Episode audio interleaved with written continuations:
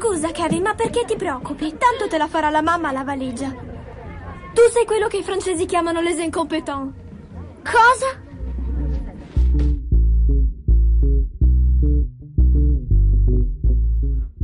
Ciao a tutti, bentornati agli Incompetenti, podcast di cinema in assenza di cinema.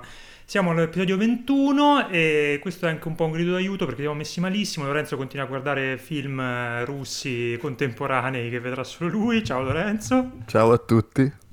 Francesco guarda solo film degli anni 40 ormai. Ciao Francesco. Ciao.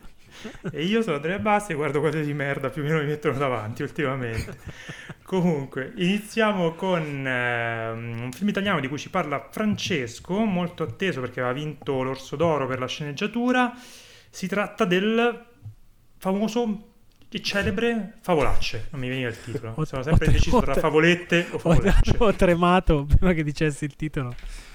Il quale vezzeggiativo userà stasera? Quindi nessuna buffa introduzione così dialogata oggi. Si parte, si va direttamente al primo film. Ma avete detto voi che volevate farla velocemente. Ok, parlateci della vostra vita in questo fine di quarantena. No, allora, parliamo di favolacce. L'hai detto te, quindi... l'unica cosa che faccio sto guardando solo film russi con una metodicità ossessiva. Prima o poi scopriremo perché, però vabbè, sì. Allora, registriamo. Sì. Ogni volta che ne logga uno su Letterboxd dico un altro, ma ne esiste un altro? Ne ha trovato un altro? Non finisce qui, è perché probabilmente potrebbe anche darsi che ne parliamo di qualche film russo in questa puntata. Così, Spoiler. Allora, Favolacce.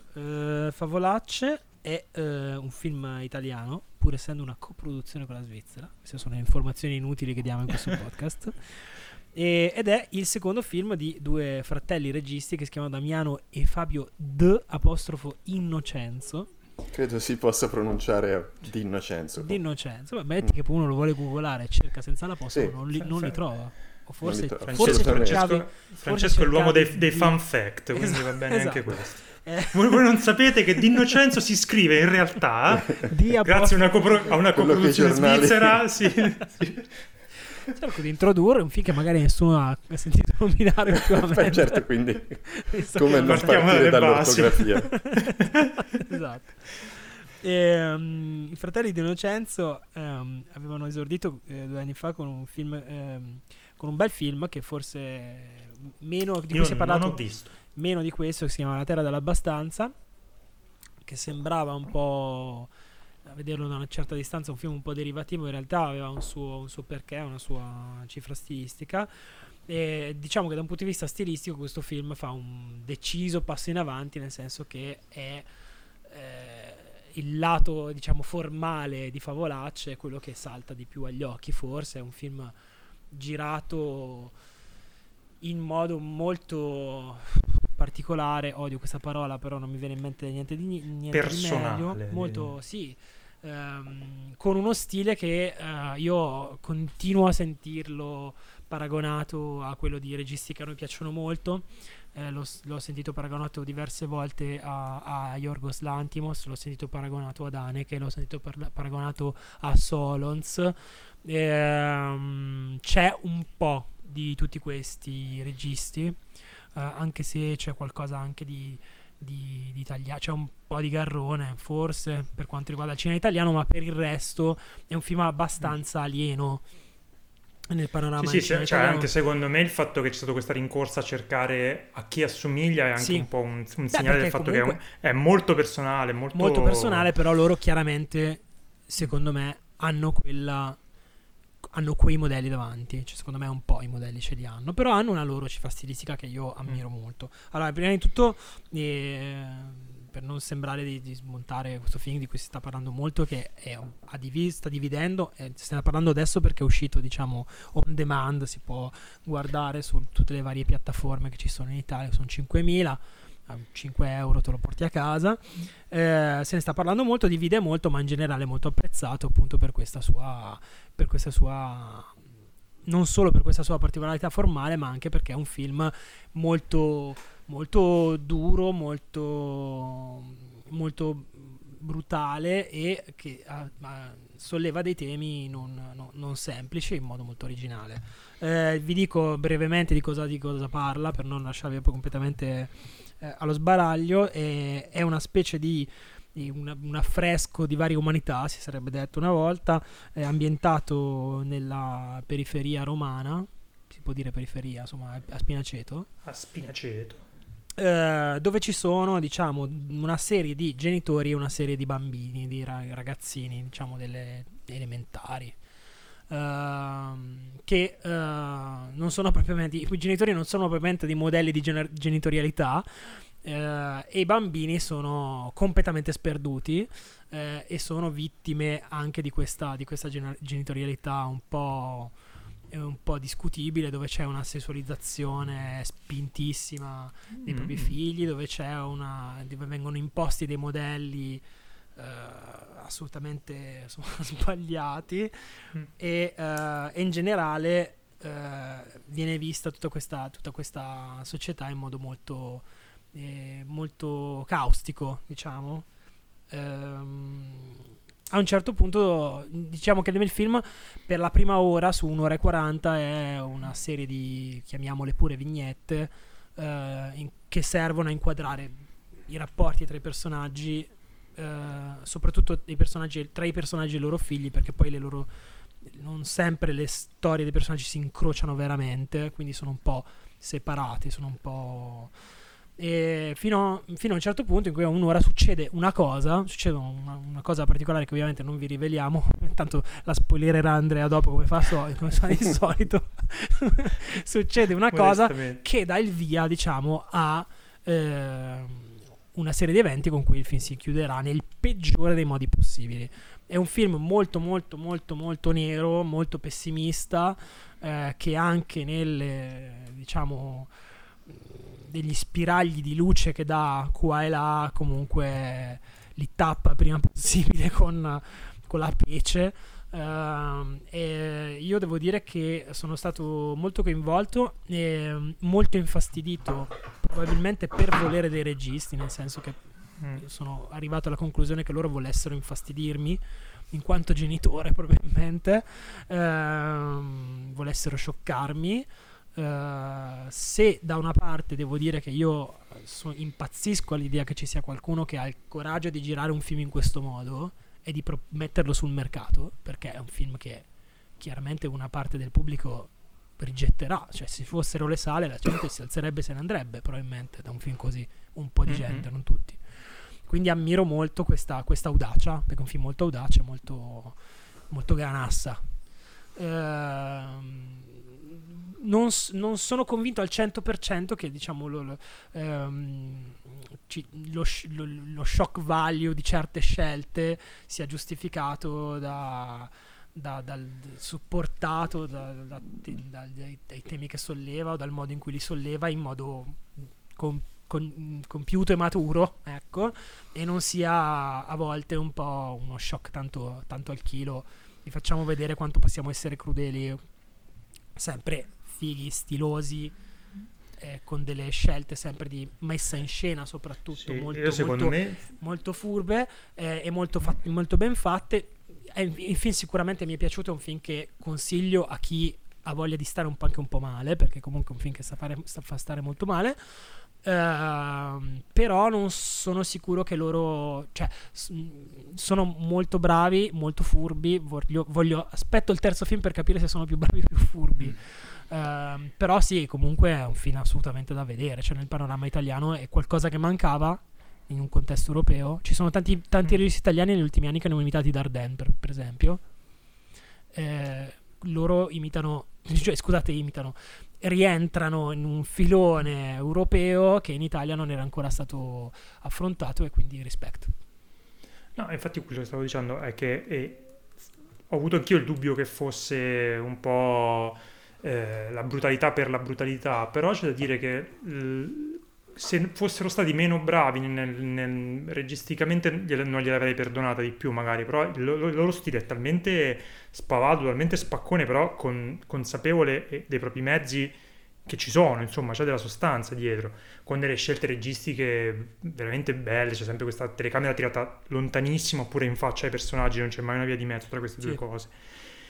Questo mi ha permesso di dire, ok, vi concedo il fatto che siete veramente delle persone che mi stanno mettendo delle gomitate sugli occhi mentre guardo il film, perché è veramente di una brutalità e di un'ostilità veramente complicata da gestire. Cioè ti fa proprio, chiariamo perché non l'ha visto, non si parla di immagini forti, è quasi sempre suggerita la cosa. Cioè una delle scene madri, che ovviamente non spoileriamo perché a 5 minuti dalla fine, è quasi tutta diciamo la negazione di un controcampo praticamente. C'è una persona che vede una cosa per un tempo che mi sono sembrati tipo 70 minuti, forse erano 3, e non vedi questa cosa finché non la vedi per pochissimo tempo, viene quasi suggerita, la intuisci e l'orrore è intuire questa cosa, non c'è quasi mai un'ostentazione dell'orrore proprio fisico, ecco. Più oltre a questo c'è comunque una rappresentazione di questa periferia come non sarà mai vista in Italia, cioè l'idea di queste famiglie che ti suggeriscono che siano un po' sottoproletariato, però poi in realtà sono tutte in villette a schiera coloratissime, però in mezzo alla campagna laziale, quindi è una cosa molto molto particolare, molto personale, che però funziona a dare proprio quest'idea, suggerita poi anche dal titolo, che ci troviamo di fronte a un contesto favolistico, con una morale, con una certa crudeltà tipica delle fiabe, e quindi non riesco a vederlo come un shock value per lo shock value, ma comunque loro avevano un'idea di voler fare questa cosa qui. È un film estremamente spigoloso, ma lo vuole essere. Cosa voglia dire il film? Non ve lo saprei neanche poi tanto dire, se c'ha dei messaggi, cioè è un po' un solito discorso un po' nichilista sulla natura umana, su questa sorta di ciclo tra genitori e figli che si autoalimenta finché non lo rompi. Vabbè, stavo per spoilerare ovviamente il finale.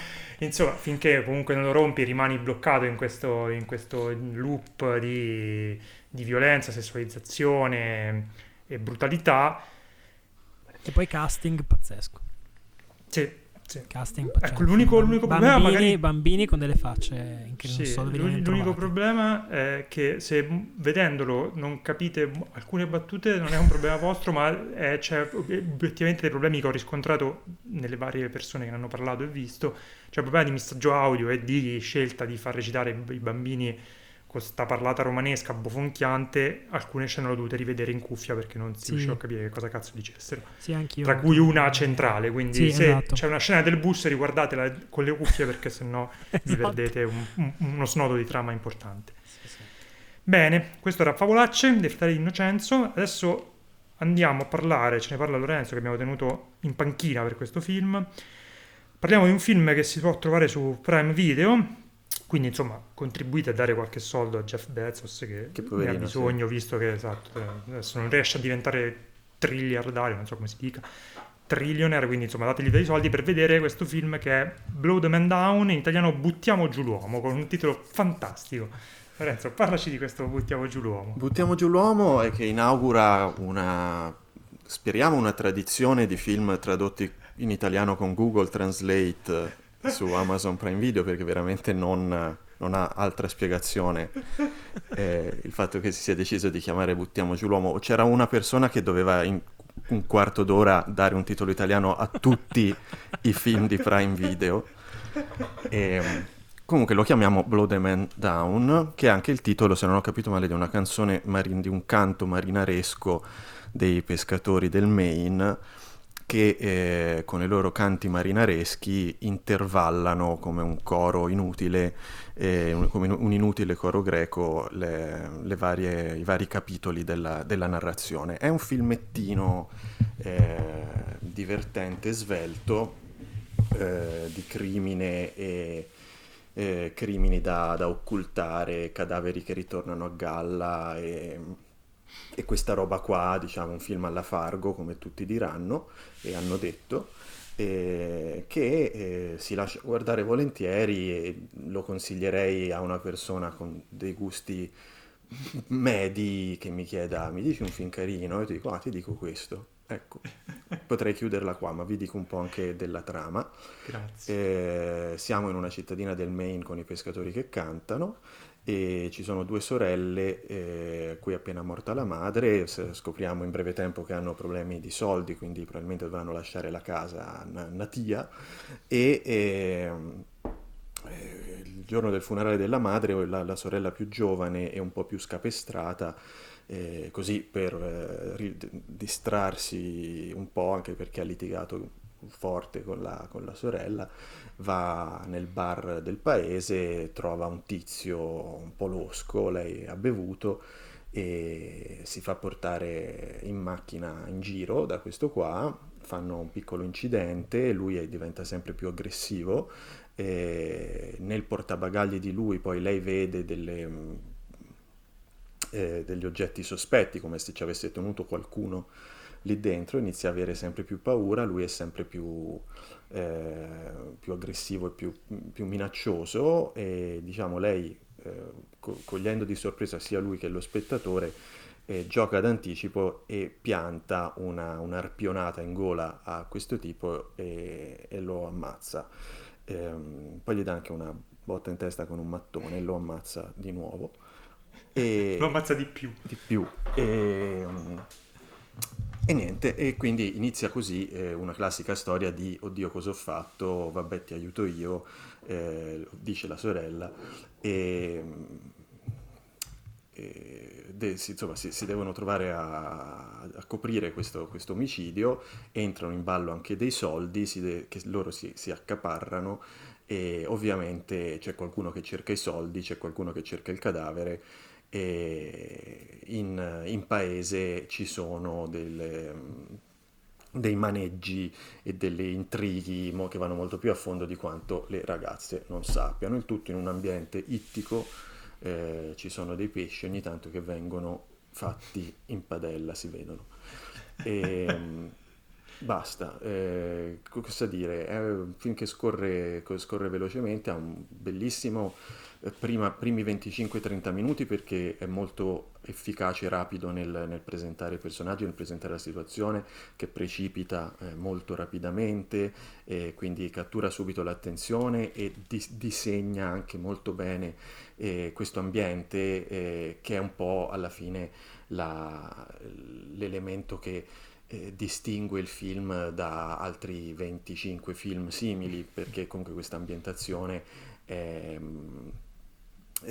abbastanza inedita, resa bene e ha una sua comunque ragione di esistere, nel senso che influenza tutto l'ambito marittimo e della pesca, influenza anche il modo in cui alcuni di questi crimini si svolgono, alcuni di questi cadaveri vengono occultati, ci sono molte barche, molti ripescaggi di cadaveri che vengono su.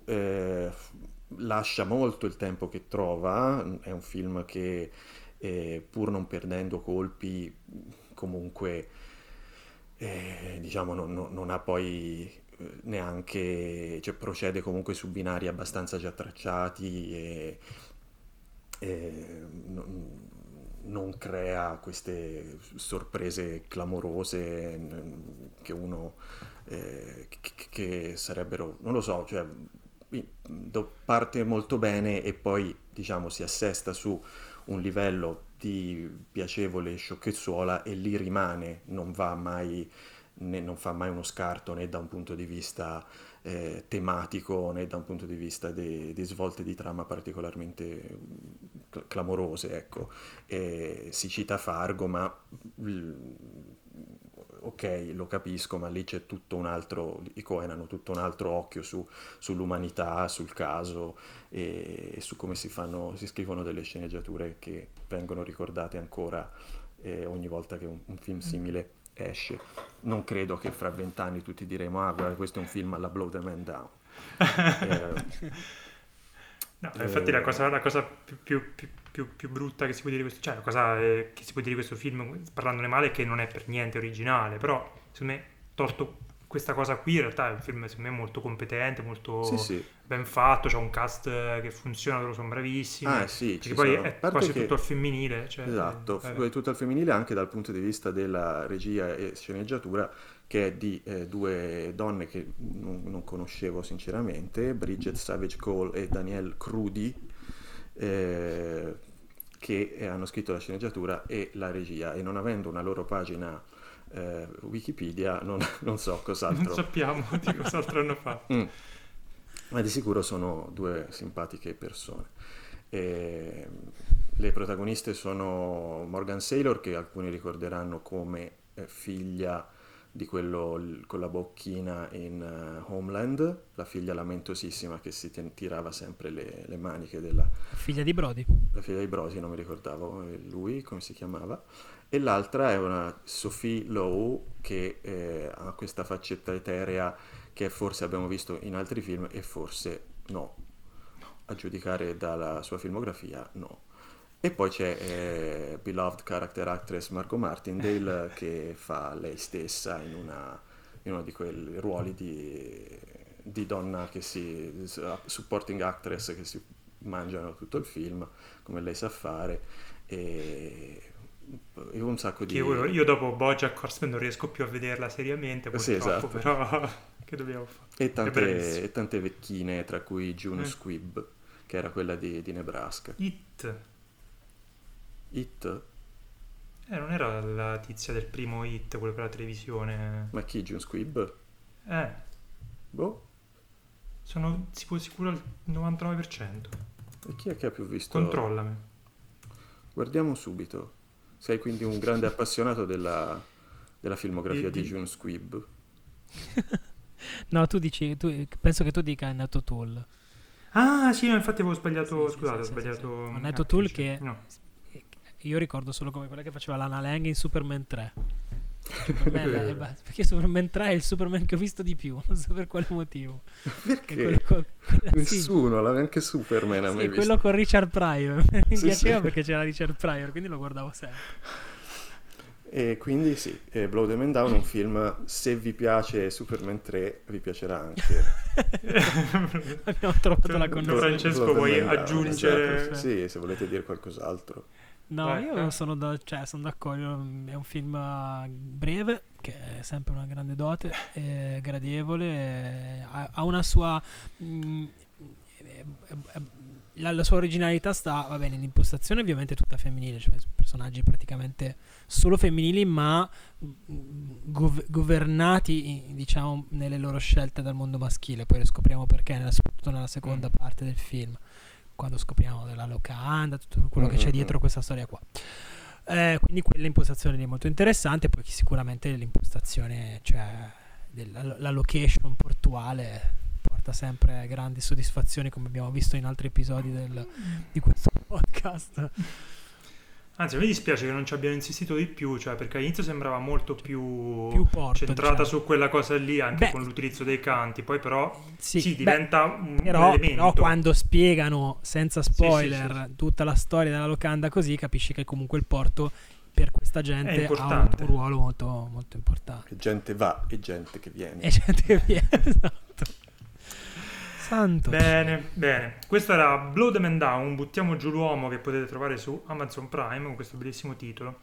Adesso invece parliamo di un altro film che non potete trovare su Amazon Prime, non so bene, però dovrebbe essere disponibile nelle principali piattaforme di noleggio, visto che al cinema non è potuto uscire. Sta parlando di Capone, che noi chiamiamo amorevolmente, perché siamo un po' dei guappi, dei guasconi, chiamiamo Cacone, perché parla, Lorenzo, tu mi confermi, di una tematica a cui noi teniamo molto, sia di uomini malati che si cacano addosso, esatto. E in questo caso l'uomo malato che si caca addosso è, appunto, come potete immaginare, Al Capone. In realtà la cosa più interessante di questo film è il nome del regista, Josh Trank. Chi è Josh Trank? Facciamo un piccolo recap. Un fan prodigio che aveva girato un film di cui adesso non mi ricordo il titolo, quello Chronicle. Ecco, non mi mancava questo. Chronicle, girato con 2 lire, sull'idea di una origin story di un supereroe, di un supercattivo, fatta un po' found footage, un po' film adolescenziale, era venuto molto bene, era piaciuto a tutti, e quindi in quel periodo lì qualsiasi regista veniva fuori dal mondo indipendente veniva messo dentro a girare un film di supereroi ad alto budget.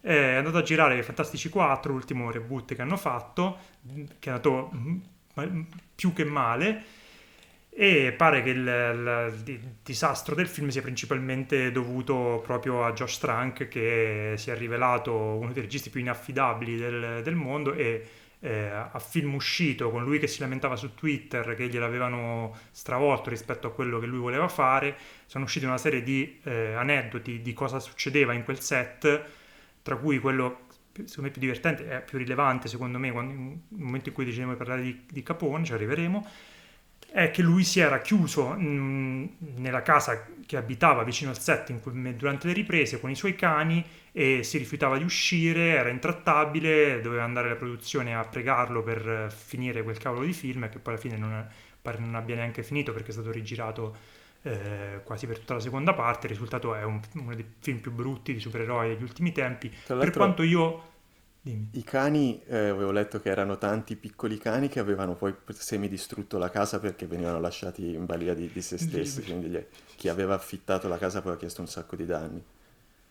Sì, tra l'altro è un film orribile, Fantastici 4, però secondo me si intravedeva un'idea, soprattutto nella prima metà, che poi era stata completamente lasciata per terra o comunque non aveva avuto la capacità di portarla avanti. Il risultato era un film che partiva quasi interessante, poi era tutto squilibrato, era lentissimo la prima parte e velocissimo la seconda, usava 3 set, sempre quelli riciclati, si vedeva tantissimo le scene rigirate perché gli attori hanno delle parrucche improbabili che dovevano mimare i capelli che avevano quando avevano girato la prima volta, insomma disastro vero.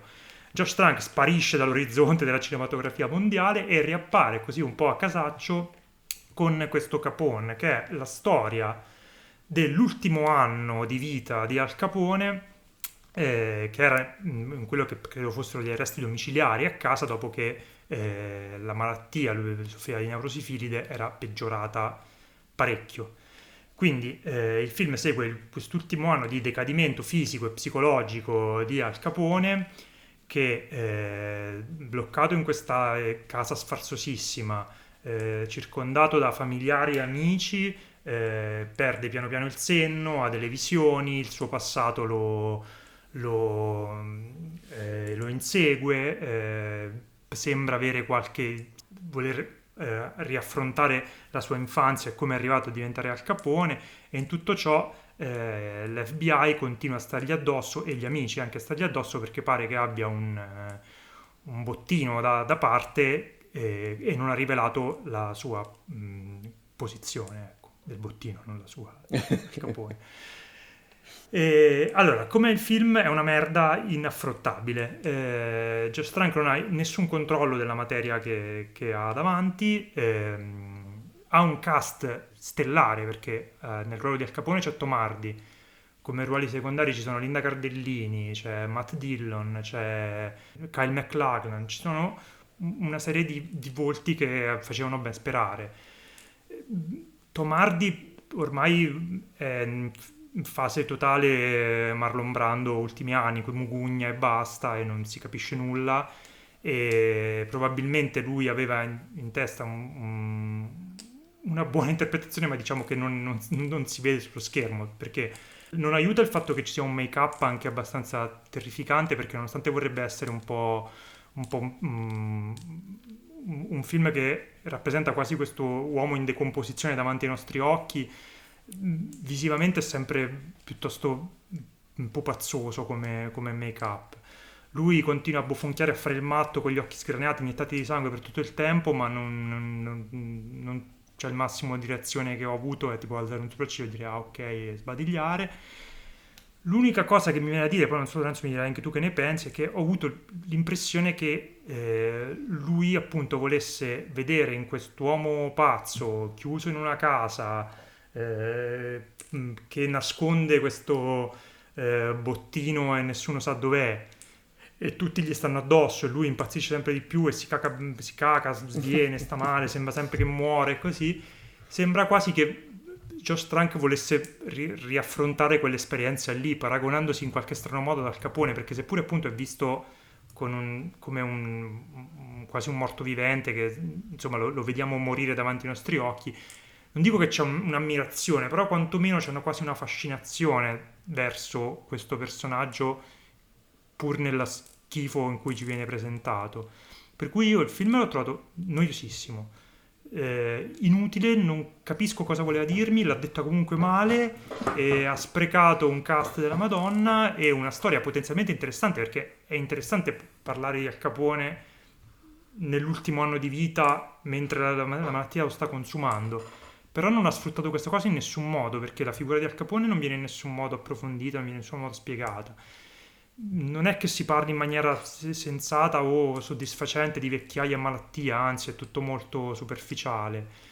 Forse voleva fare Lynch, ma è Josh Trank, non è Lynch, l'abbiamo capito da un bel po', e tutte le suggestioni da body horror che c'erano anche nei Fantastici 4 e anche in Chronicle, anche qui ci sono, ma sono molto superficiali, molto fine a se stessa, fine appunto a mettere dei pezzi di carne messi male incollati in faccia a Tom Hardy. Veramente un film di un'inutilità rara, e conferma che Josh Trank è stato un abbaglio purtroppo, e ce lo siamo giocati così con Chronicle. Vai Lorenzo.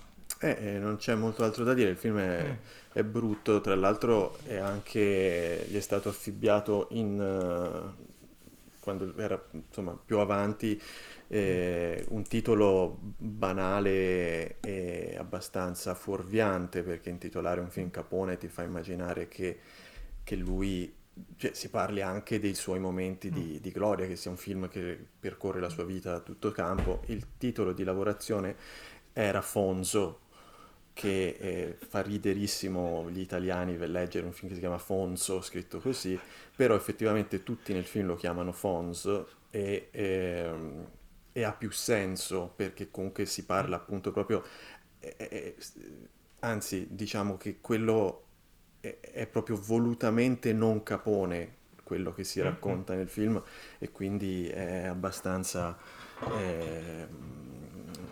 fuorviante e tristanzuolo che poi gli sia stato dato questo titolo da biografia canonica, ecco. E voleva essere tutt'altro, voleva essere la storia del disfacimento di qualcuno che è stato grande senza mai mostrare quando è stato grande, e si vede solo da neanche vecchio, perché poi aveva 48 anni, solo che insomma mal ridotto e malato, e non dà quindi niente a Tom Hardy su cui lavorare, perché non c'è un prima e un dopo, lo si vede già mezzo pazzo che caca dappertutto e dice cose a caso, quindi un ruolo molto ingrato che lui fa come gli piace fare, cioè biascicando, scatarrando, non si capisce niente, fa degli accenti completamente a caso, ruzzola, arranca, fa tutte queste cose qui, è un po' imbarazzante.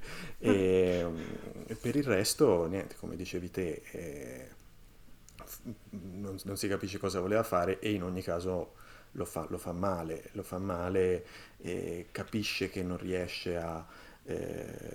tirare avanti 1 ora e 40 di soli, lui che fa che si decade e si disfa nella casa, e quindi ci mette quelle visioni che per noi non hanno senso, perché rievoca cose del suo passato che noi non abbiamo visto nel film, e per uno spettatore che magari anche sa di che cosa si sta parlando sono comunque noiose, posticce, brutte iconograficamente. C'è un bambino col palloncino terribile, che poi, cioè, secondo lui era convinto che questa immagine del bambino col palloncino fosse molto bella, e quindi ci teneva a fartela vedere tipo 1 milione di volte, sì, 47, più o meno. Che ideona, sì. Non finisce mai, e quindi è proprio brutto. Ho letto che lui ha sposato e accettato tutte le critiche negative che sono state rivolte al film, perché ha detto che comunque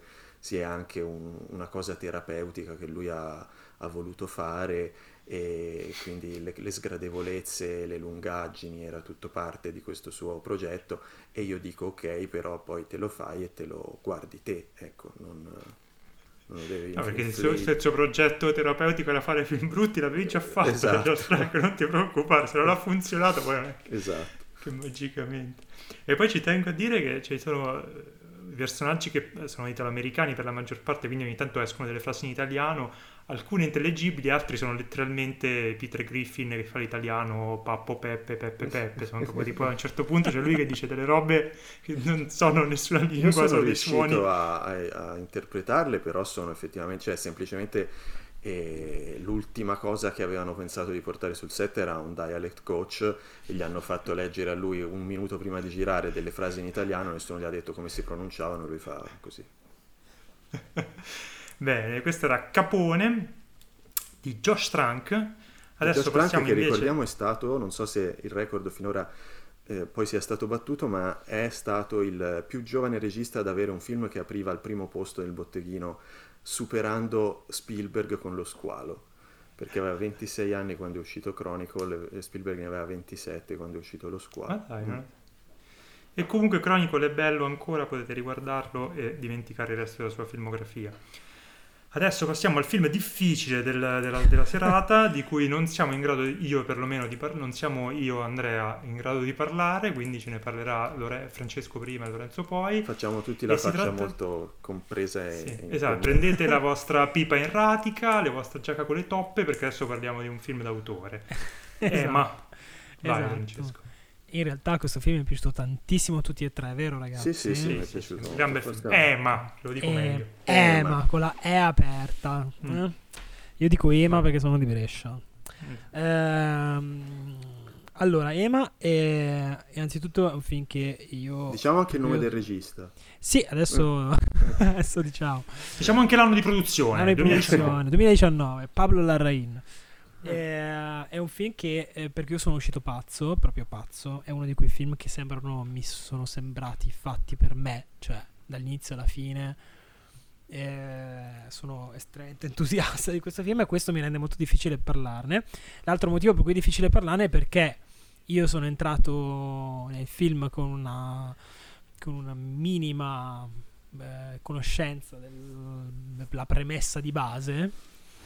E non sapevo praticamente, è un trailer visto forse un anno fa e quindi non sapevo bene cosa aspettarmi e devo dire che non sapere che cosa succede effettivamente nel film nella seconda parte da mezz'ora in poi, perché poi è una cosa, un'evoluzione narrativa molto graduale, molto avvolgente e mi ha aiutato a godermelo di più, quindi non vi racconterò che cosa succede, però la premessa un pochino ve la racconto.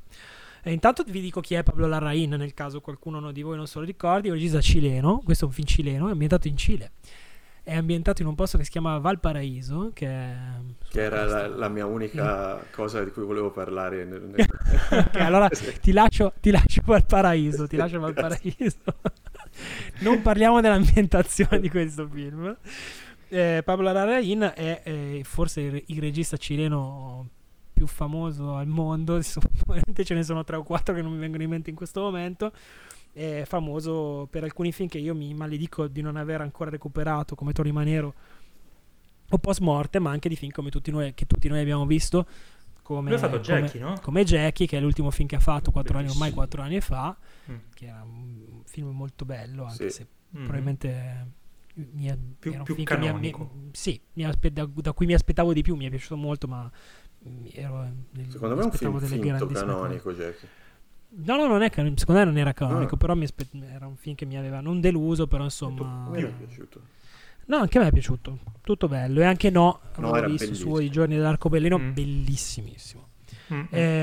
Questo film è, se prendete Jackie, credo il film più distante da Jackie possiate immaginare da un punto di vista stilistico. Allora, è la storia di questa ragazza che è una ballerina, interpretata da questa attrice incredibile che nessuno di noi aveva mai visto e che ora amiamo tutti alla follia, spero, che si chiama Mariana Di Girolamo. Sì. Credo che i suoi antenati fossero italiani, come tanti cileni. Era Titta Di Girolamo, la figlia di Titta Di Girolamo. Esatto. Mariana Di Girolamo interpreta la parte di questa ballerina, giovane ballerina, diciamo 24enne, una cosa del genere, che è sposata con il direttore il coreografo e direttore della sua compagnia di ballo, in cui fanno questi balletti in 72 complicatissimi, che sembra anche ballano tutti a caso, ma in realtà è ricercatissimi, che, interpretata dal bello e basso esatto Gael García Bernal, che ha già fatto dei film con la Larraín, sì, che è alto veramente 1 metro, poi in questo film sì, lo vestono con delle salopette, quindi sembra proprio il nano. Nano, tra l'altro, ballerino. Nano ballerino. Sembrano sì, tipo le prospettive forzate del Signore degli Anelli. Sì, siete tutti solo invidiosi di Gael. Bellissimo. C'è una, diciamo che questa è, li incontriamo all'inizio del film in un momento di crisi di coppia profonda, dovuta al fatto che lo scopriamo in realtà abbastanza gradualmente, ma ve lo dico lo stesso, ci mette 1/4 d'ora per spiegarcela questa storia. Questi due hanno adottato un bambino, ma viste le condizioni della loro condizione di coppia, il fatto che c'è una differenza di età tra di loro, il fatto che fanno questa vita da artisti, sono riusciti a strappare un bambino già grande all'adozione, non sono riusciti ad avere un bambino, e quindi sono ritornati in casa questo bambino che probabilmente aveva qualche turba, insomma, che andava affrontata insomma, per il discorso della genitorialità di prima, e questo bambino praticamente ha dato fuoco alla casa facendo dei danni non solo fisici, ma anche a dei danni ad un altro personaggio che non vi stiamo a specificare, tanto una cosa abbastanza marginale, e insomma praticamente loro, invece di dire vabbè adesso però affrontiamo questa cosa seriamente, noi siamo dei genitori, hanno restituito il bambino all'orfanotrofio, e questa cosa diciamo ha creato non pochi problemi a loro come coppia, perché se ne sentono estremamente in colpa tutti e due di aver fatto questa cosa, ma anche a tutti quanti che li guardano come se fossero due stronzi. Questa è la premessa diciamo di base del film. E cosa succede? Ovviamente, come si intuisce dal titolo, il film è completamente incentrato sulla figura di questa ragazza, che da un certo punto in poi capiamo, mossa un po' da questa cosa che le è successa, un po' dal senso di colpa, un po' da un impeto di libertà nei confronti del matrimonio, della struttura sociale, della società in cui vive, del Cile, non lo so, di un sacco di altre cose che probabilmente anche può essere che ci sfuggano, decide di riappropriarsi, di ricostruire la sua vita seguendo dei percorsi di seduzione e di stravolgimento che cambieranno la vita del resto di tutti gli altri personaggi più o meno secondari, e fino alla conclusione secondo me perfetta. Ovviamente non vi ho detto niente, come se non avessi detto niente, scopritelo guardandolo, anche se il film in realtà è stato reperibile solo in alcuni paesi su Mubi per un periodo limitato, però diciamo che insomma sì, lo sappiamo, non dico altro. E cosa posso dire del film? È un film estremamente coinvolgente secondo me, per il modo in cui dipinge questo personaggio, ci fa scoprire quello che pensa, quello che vuole, i desideri, le pulsioni di questo personaggio gradualmente. Alla fine ci sembra di conoscerla da una vita, è un personaggio molto sfaccettato, anche un po' sgradevole per le scelte che fa, chiaramente, perché non prende la strada più facile, e fa il suo percorso verso la sua felicità è un percorso che è uno schiacciasassi nei confronti degli altri, cioè è pronta a rovinare la vita, a rovinare l'esistenza di tutti pur di ottenere quello che vuole, e questo è probabilmente c'è anche un discorso, forse, credo, politico in questo film, nel modo in cui, per quello che questa ragazza rappresenta nella società in cui vive. Questa è una ragazza molto giovane, suo marito, l'abbiamo detto, ha 20 anni più di lei, e il mondo in cui vive non è un mondo per giovani, e lei con queste sue amiche, questa crew di ballerine smandrappone che si porta dietro, diciamo sono come una forza che investe tutto, e questo è, da un punto di vista musicale, questa cosa qui è rappresentata, udite udite, dal reggaeton. Cioè lei a un certo punto dice, questo lo posso svelare perché tanto non è una grande, cioè in realtà è importante nella trama, però lo possiamo dire. Io volevo dire solo che mi dissocio dal termine smandrappone. Ok, va bene. Questo proprio ufficialmente. Anch'io mi dissocio, tra l'altro. A un certo punto lei dice: io basta, non voglio più ballare questa roba che mi fai ballare tu. Io e le mie amiche balliamo reggaeton. E questa cosa è profondamente significativa. Sembra una scemenza, ma è molto significativa nell'economia narrativa del film, come lo è la presenza di un lanciafiamme importantissimo, con cui succedono cose vere. Non è messo lì a caso il lanciafiamme, e lei è un po' il lanciafiamme di tutto quanto le sta intorno. Ho detto una cazzata? No, lo so. No. Comunque il film è incredibile, vorrei dirvi di più, ma vorrei che lo vedeste, poi mi scrivete e ci confrontiamo e parliamo tutta la notte di Ema. È un film bellissimo, il film più bello che ho visto quest'anno per adesso, di quelli nuovi, e speriamo che se ne accorga più gente. Se ne era parlato parecchio quando aveva fatto il festival, adesso poi è un po' scomparso di radar perché c'è stata una pandemia. Adesso si ricomincia a parlare di questo film. Voi avete visto di Valparaíso? No, niente, Valparaíso volevo solo dire che c'ero stato e che è molto bella.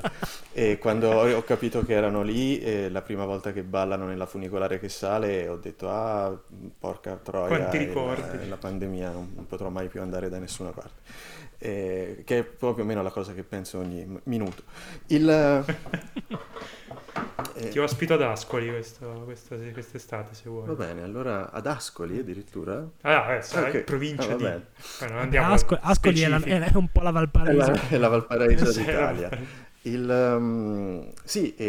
Tra l'altro la cosa che dicevi giustamente del dialogo sul reggaeton è che Bernal in quel dialogo lì prorompe in un discorso che è quello che probabilmente farei io. Il reggaeton, voi non capite, voi giovani, questa cosa che vi... Questa musica di merda. Che vi rintonisce. E però, come dire, pur facendo dire cose giuste dal punto di vista della critica musicale al suo personaggio, noi prendiamo le difese del reggaeton impersonato da Emma, che parte come un personaggio sgradevole in un contesto molto caotico, perché il film inizia che lei non sa veramente cosa fare in questa situazione, tutti le danno contro, è una costante rinfacciarsi le cose più atroci possibili con il marito. E noi stessi spettatori non capiamo bene cosa sta succedendo, ci vuole una ventina di minuti perché tutti i pezzi che sono mischiati all'inizio si ricompongano un po', così come lei stessa sta cercando di ricomporre le sue idee e cosa fare. Da quel punto in avanti poi, appunto, come dicevi te, lei prende la sua strada e va, non guarda in faccia a nessuno, non diventa per questo più simpatica, perché fa delle cose comunque... lucidissima. Avevo letto, non mi ricordo quale critico, che chiamava in causa tra i vari film a cui in parte questo film si poteva ricollegare, se non altro dal punto di vista di certi snodi di trama, era addirittura Old Boy. Ora non c'entra niente, però dal punto di vista di come un personaggio prende le redini delle vite degli altri e le ricompone, giusto per far capire che insomma non ci va lei per il sottile nelle sue azioni e non è facile accogliere quello che il personaggio fa e immedesimarsi.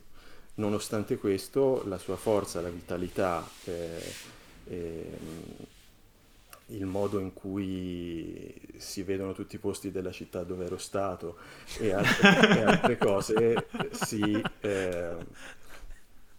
finisce per coinvolgerti tantissimo e arriva a un finale che è al tempo stesso una logica chiusura, completamente illogico, inaspettato e giusto. È inevitabile, diciamo. E mi ha fatto molto piacere, e la cosa che più mi colpisce ogni volta che vedo un film di Larraín, che sono tutti film bellissimi, tutti estremamente diversi tra loro, e non so se lui abbia una cifra stilistica, se non il fatto di essere veramente bravo, e niente, è un bel film, un gran bel film molto ostico, che quando finisce non ti sembra ostico. No, cioè, sono assolutamente d'accordo con voi. È un film, poi tra l'altro è uno di quei film che mi ha tratto con l'inganno, l'impressione di essere quasi un'infezione, cioè che ci pensi a distanza di giorni e dici cazzo che bella quella scena, cazzo che bella quella sequenza, che figata, brave loro, avete fatto benissimo. Con tutto che mi sono sentito, ne parlavamo prima, voi mi dicevate che non siete d'accordo, ma io mi sono sentito molto inadeguato sia a rapportarmi che adesso a parlarne, perché comunque è un film che ti viene a dire sì, forza, ventenni che ballate il reggae, bruciate tutto, distruggete la famiglia tradizionale, e loro mi dicono grazie, 36enne rincoglionito, maschio, ce ne frega un cazzo di quello che pensi tu, e dico avete ragione.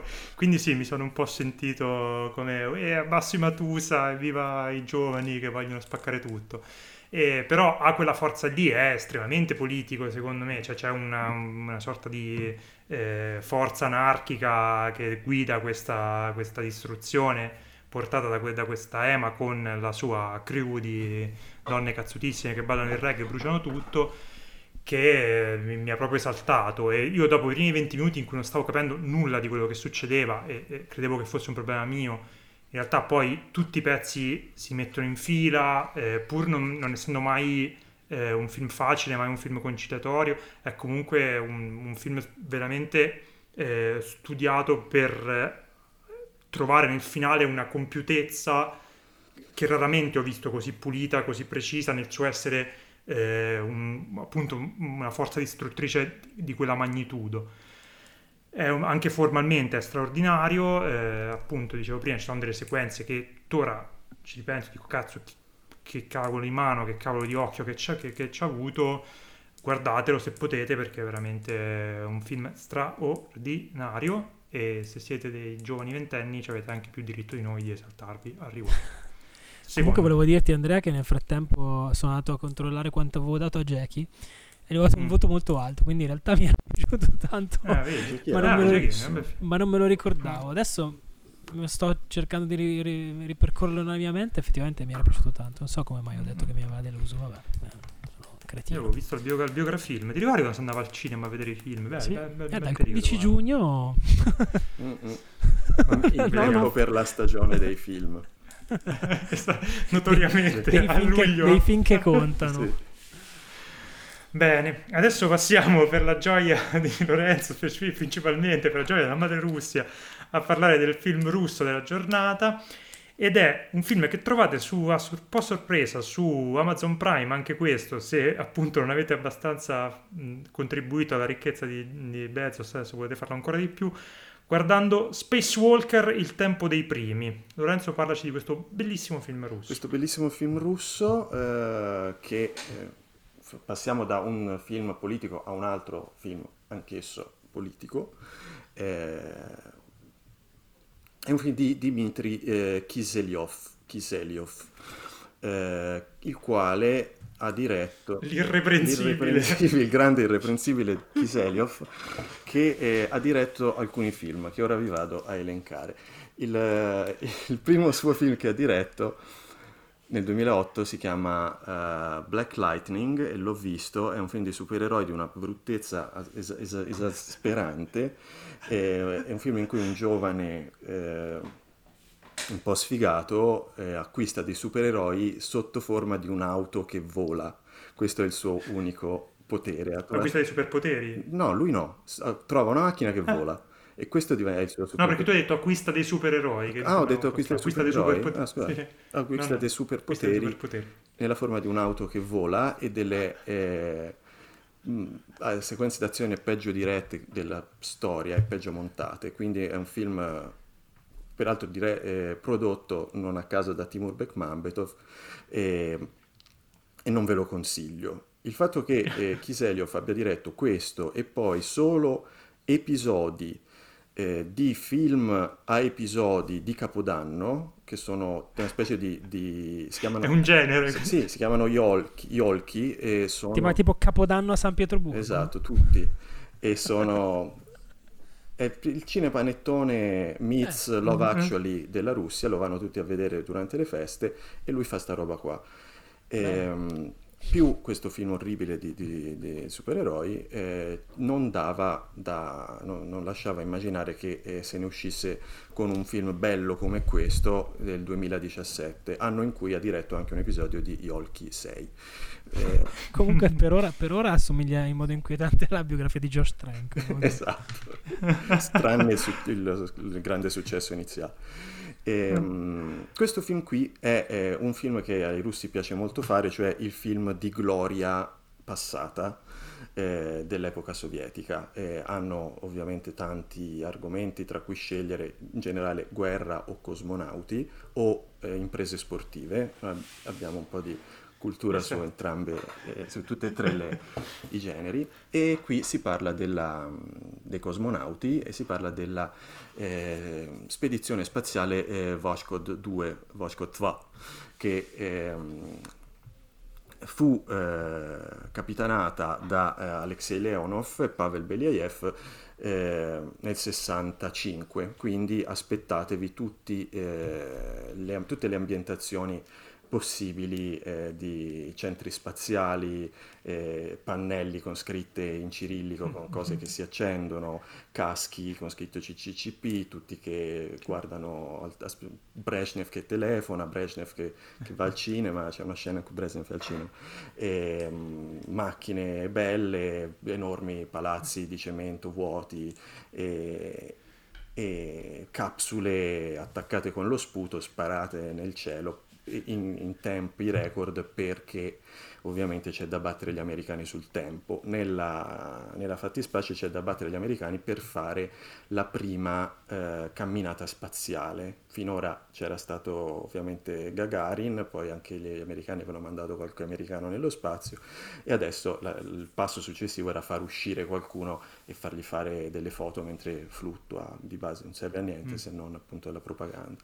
E viene scelto questo Leonov che come impariamo da un incipit che più cliché dei film di spazio non si può, cioè lui che fa una manovra con un aereo supersonico, fa una manovra impossibile a terra, arriva poi un generale sovietico e fa questo lo vogliamo per il nostro progetto segreto che non vi possiamo assolutamente dire cos'è, ma fra 3 anni battiamo gli americani.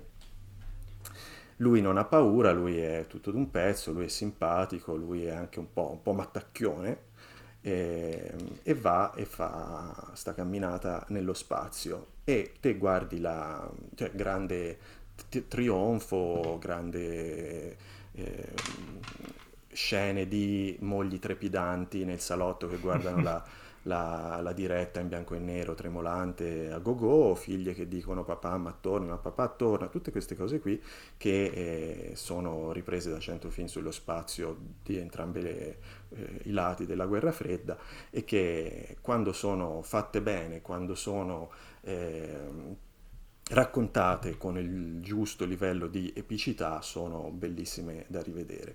La cosa particolare di questo film è che la missione in sé è facile e breve, poi arrivano i problemi, perché la missione poi è stata funestata da una serie di beghe tecniche dovute appunto al fatto che era stato tutto molto poco provato per battere sul tempo gli americani. E quindi diciamo a 45 minuti all'inizio del film lui ha già fatto la sua camminata nello spazio, e poi c'è 1 ora e 20 di altre cose, non tutte peraltro nello spazio, perché poi succedono cose anche dopo che loro sono atterrati. E è tutto una cosa che hanno in comune tutti questi film blockbuster contemporanei russi ad alto budget che parlano di episodi del passato sovietico. Sono questi gli elementi sempre ricorrenti, sono mancanza assoluta di ironia nel riproporre tutti i possibili cliché, tutto fatto veramente in maniera bombardona, credendoci tantissimo e scimmiottando un tipo di cinema che gli americani facevano negli anni 70-80 con quel tipo di convinzione incrollabile e propagandistica, come se, e devo dire da un lato fortunatamente, gli ultimi 20 anni di action, strizzatine d'occhio, meta, ironia e marvelamenti del tipo buttiamola un po' sul ridere perché la gente ha bisogno di altro, ecco, questo non c'è assolutamente nei blockbuster russi. E anche in questo caso, che dire, se vi piace l'idea di vedere un film di spazio bello lungo, bello possente, con tutti gli elementi al loro posto, effetti speciali ben fatti e un gusto per la propaganda, la glorificazione del proprio passato, assolutamente svergognato, ma anche una consapevolezza assoluta di come si fa un blockbuster per questo tipo di pubblico. Direi che il miglior film di cosmonauti che potete trovare su Amazon Prime è questo. Perché ce n'è un altro di film di cosmonauti su Amazon Prime, si chiama Salute 7, parla di un'altra missione che è andata male e che è molto interessante, secondo me, nonostante abbia un finale che è la cosa più bombardona e più svergognata che abbia mai visto, però è meno appassionante, è meno epico, è meno grosso, anche un po' più ripetitivo di questo, però potete vederli tutti e due di fila.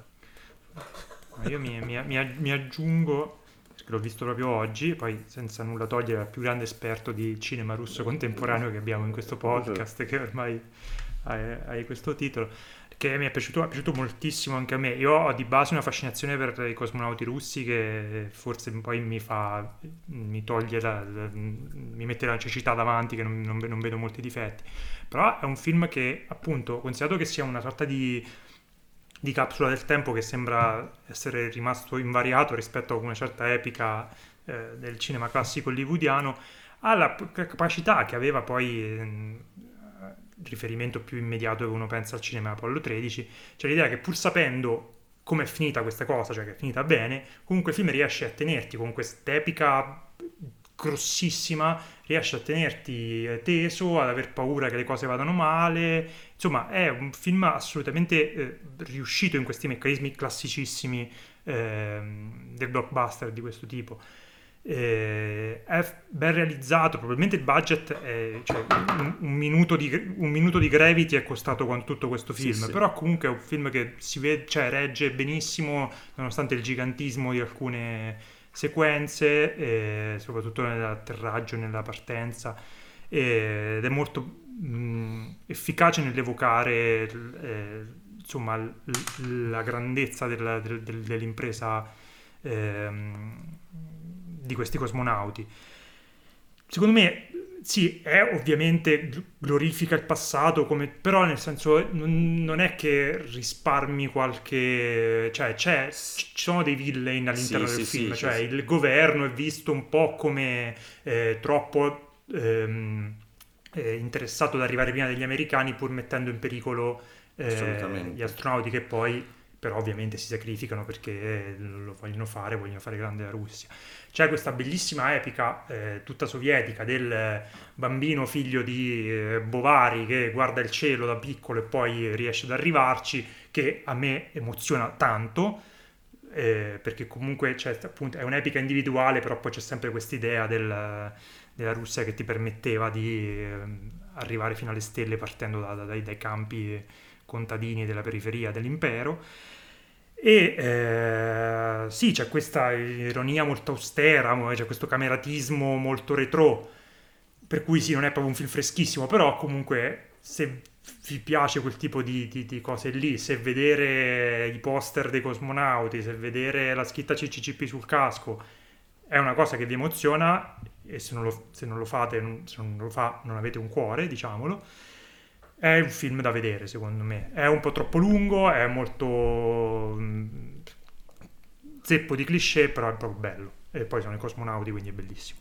Sì, no, una cosa che volevo aggiungere, che avevi detto te giustamente, è che in tutti questi film di rievocazione storica ci sono sempre gli eroi e i cattivi sono i burocrati sovietici, che fanno un po' la parte che nei certi film americani sono i generali, comunque l'esercito, gli alti papaveri che non pensano al singolo, al soldato, ecco. Questa roba qui c'è, e quindi l'unica critica che si vede diffusa in questi film è proprio alla burocrazia, alla macchina sovietica che schiaccia il singolo, ma noi ovviamente tifiamo e stratifiamo per l'eroe. Però c'è anche sempre qualcuno, in questo caso il direttore del progetto, che si fa in 16 pur di riportarli a casa, che quindi fa capire che ci sono persone buone da tutti e due.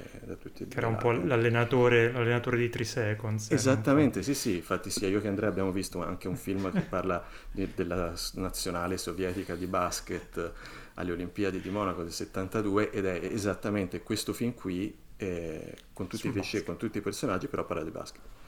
Tanto volevo dire due cose, che al secondo film russo che mi fai vedere, allora, uno, mi sento molto osservato da Brezhnev in generale, proprio me lo sento proprio dietro, e poi c'è quell'effetto straniante che capita se uno legge qualche libro di letteratura russa, cioè che tutti si chiamano con nome e cognome, con questi nomi incomprensibili. No, si chiamano con nome patronimico. Con nome patronimico, con questi nomi incomprensibili, sì. E tutti dicono, Alexander Topolaev, e tu devi ricordare chi cazzo è questo qui, che mi aveva ricordato Bulgakov, che è tutto così ed è insopportabile.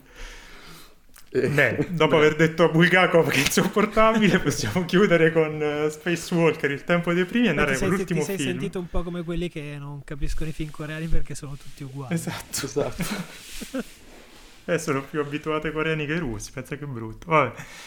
Allora andiamo con l'ultimo film, che si trova invece su Netflix. Si tratta di The Half of It, l'altra metà. Un film che abbiamo visto sia io che Francesco. Francesco ne parlerò molto poco perché me lo sono sinceramente molto dimenticato e non ho letto quasi niente al riguardo. Si tratta di una rilettura molto adolescenziale del Cyrano de Bergerac, in versione un po' queer, con questa ragazza che interpreta il ruolo appunto di Cyrano in questa rilettura. E questo triangolo tra la bella della scuola, questa ragazza molto brava, bravissima, genietto, capacissima, però un po' sfigatina, bruttina, e il jock della scuola un po' stupidotto ma bello e pieno di buoni sentimenti, e entrambi si contendono appunto la bella. La protagonista nerdacchiona, il Cyrano della situazione, aiuterà il jock a conquistare la ragazza, però poi, come nel Cyrano, anche qui le cose un po' si complicheranno. È un film appunto per adolescenti che funziona, ben fatto, carino, simpatico, con degli attori strabravi che funzionano tra di loro, c'è una bella chimica, si vede che poi l'unica cosa che avevo visto è che erano rimasti molto amici anche nella vita, ma si vede che loro funzionano molto bene a schermo, nei battibecchi, nel triangolino, con un bel messaggio un po' volemose bene, inclusivo, progressista, standard. Qualcosina che lo eleva dall'essere un film carino, nel senso che appunto c'è una bella figura del padre della protagonista che mi ha molto colpito, appunto la bravura degli attori, un finale un po' dolciamaro, caruccio. Non fa niente di danno, dura poco, è simpatico, e se siete degli adolescenti, perché state ascoltando questo podcast, ma nel caso guardatelo perché fa per voi. È la seconda volta oggi che pensi di avere degli ascoltatori adolescenti. Dai ragazzi, mi commuove questa tua... Secondo me ti immagini che ci sono degli spettatori adolescenti che ci ascoltano per deriderti, perché hai sempre questo atteggiamento difensivo di scusate esatto, se sono vecchio. E in questo momento stanno dicendo Basti l'ha fatto un'altra volta, ma guarda che se di nuovo stai finita la quarantena ci andiamo a bere una birretta, dai. Vai Fry, dici tu qualcosa sul The Half of It. Io non ho molto da aggiungere, sono stanco come voi di vedere questi film di Netflix. No, allora devo dire che io ho il mio film russo che mi aspetta, sono già le 10 passate. Esatto. Quanto veloce, dura questo? Più di 2 ore, dai. Beh, almeno Meno.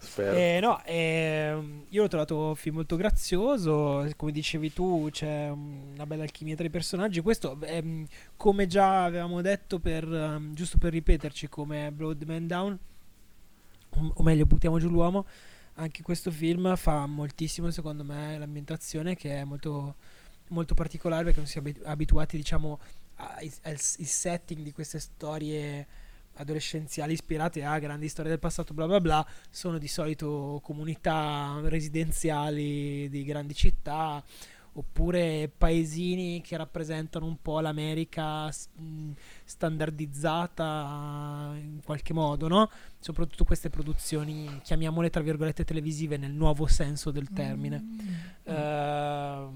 In questo caso invece il film è ambientato in questo paesino che non esiste, che si chiama Squamish, che è un... le scene sono state girate nello stato di New York, ma su a nord, ed è un paesino molto particolare. Il modo in cui viene raccontato è molto originale. È un paesino dove c'è un treno che passa, la protagonista è la figlia di quello che sta alla stazione del treno a far passare i due treni che passano, uno la mattina e uno la sera, ed è quindi un posto fuori dalle logiche, dovrebbe essere, diciamo, fuori dalle logiche dell'America, ma poi dopo all'interno ritroviamo poi tutti i vari cliché, nel bene e nel male, del film ambientato nel liceo americano, tra cui probabilmente la peggio gioventù che io abbia visto negli ultimi anni in un film americano. Cioè veramente dei ragazzi, ragazzi e ragazze veramente persone spiacevoli con cui passare il proprio tempo, tranne per fortuna i tre protagonisti del film, che sono molto carini, molto, molto simpatici. Ma sì, alla fine, anche come dici tu, dura un'ora e mezza, ti fa passare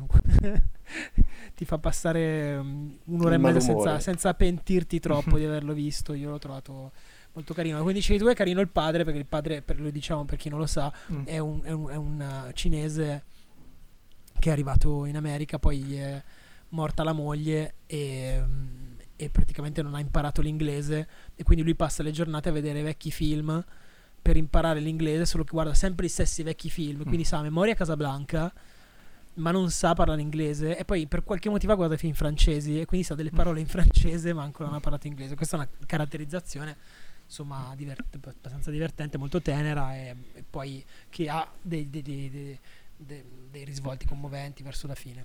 Insomma, carino, dai, finché classico, carino. Sì, cioè è un po', fa parte di quella grande marasma di film medi di Netflix, sì. Però questo spicca per queste...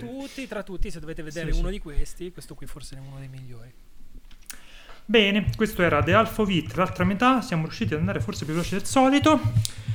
No, perché abbiamo due film almeno di cui abbiamo detto solo beh sì, carino, caruccio, beh sì, grazioso, esatto. La prossima puntata probabilmente faremo solo film sovietici se continuiamo così, quindi Francesco inizia a adeguarti a questo nuovo trend che stiamo lanciando, sempre più convinti.